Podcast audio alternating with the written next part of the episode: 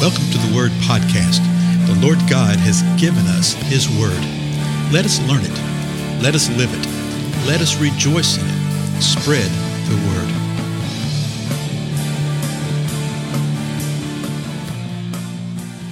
Blessings, everybody. This is Dale. Thank you so much for joining me today on the Word Podcast.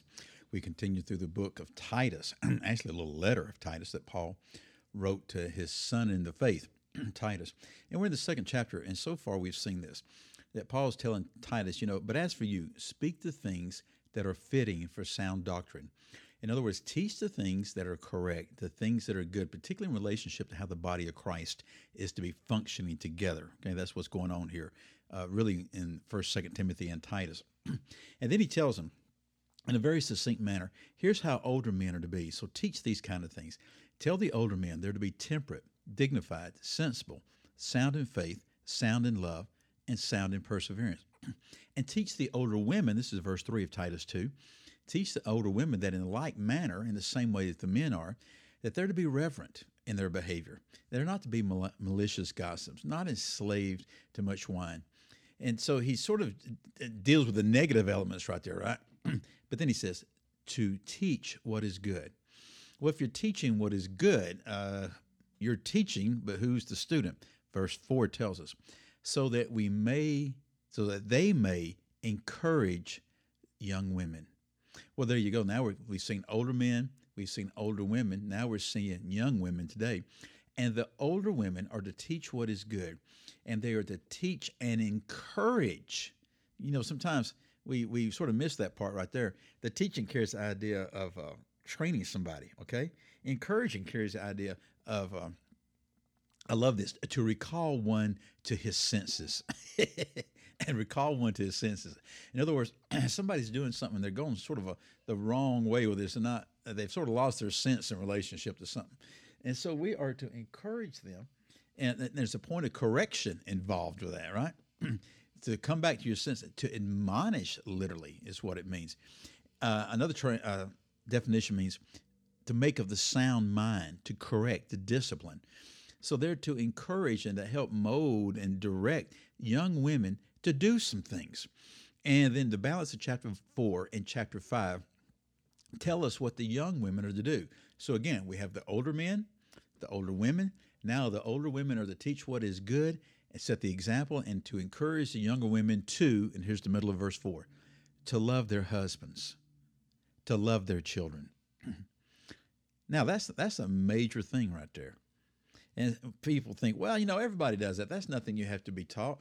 He is saying that you have to be taught and encouraged, admonished, corrected even to do this, that the older women are the ones who admonish, correct, encourage, exhort the young women to love their husbands and to love their children.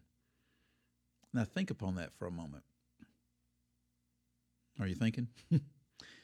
Why would there have to be encouragement to do something, to do such? Well, obviously, it's because there's going to be temptations to not do it.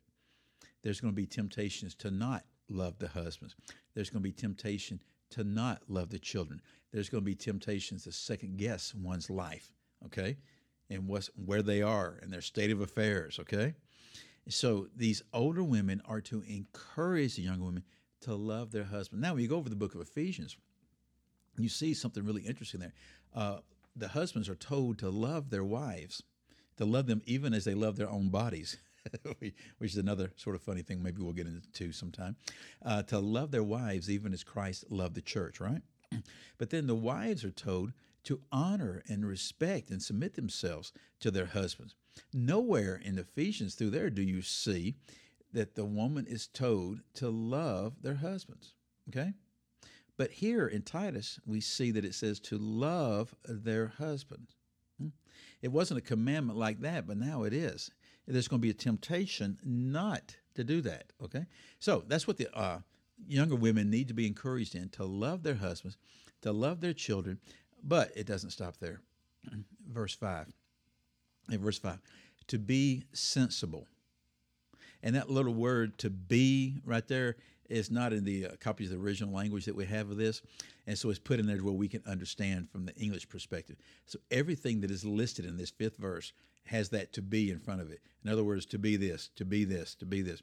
So to be sensible, to be pure, to be workers at home, to be kind, to be subject to their own husbands, so that the word of God will not be dishonored. Well, now you can imagine you've heard it this and there. Some of these things right here in quote unquote modern society, people go ballistic over it. Okay, so let's just deal with them real quick. Uh, the sensible thing is the same thing that we've seen before with the uh, the men, the older men. It just means to be prudent, to be of sound mind. Okay, to be pure. Nothing wrong with being pure. In other words, to be holy, to be sacred. And it really means to be uh, free from defilement.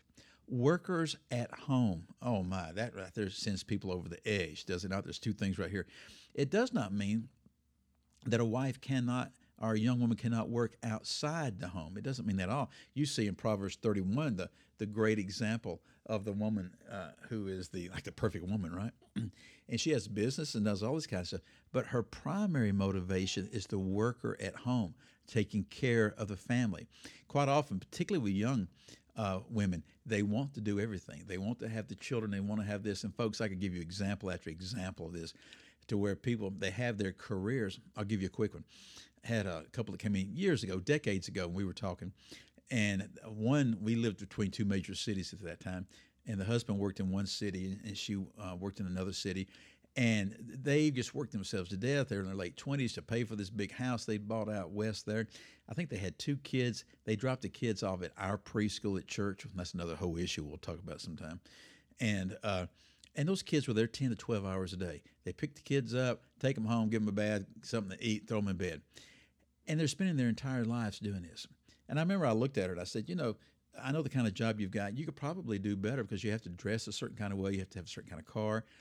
I said, if you stayed home with the kids, you wouldn't have the overhead of paying somebody else to raise your kids and of, the clothing and the automobile and all this kind of stuff. And you'd probably come out ahead financially, you know?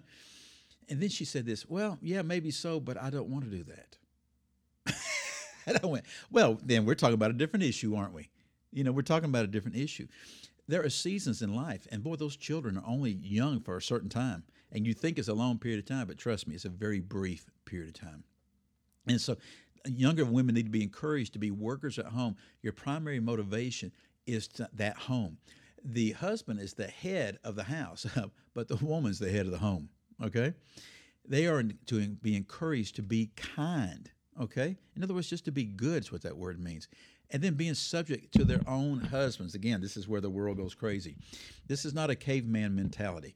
And anybody who tells you that as a Christian is, and acts that way is wrong that they're submissive to their own husbands, not other people's husbands, not other men, but their own people's husband. What it is is a picture of what we see over in Ephesians chapter 6, what we see here, of God's governmental structure within the home.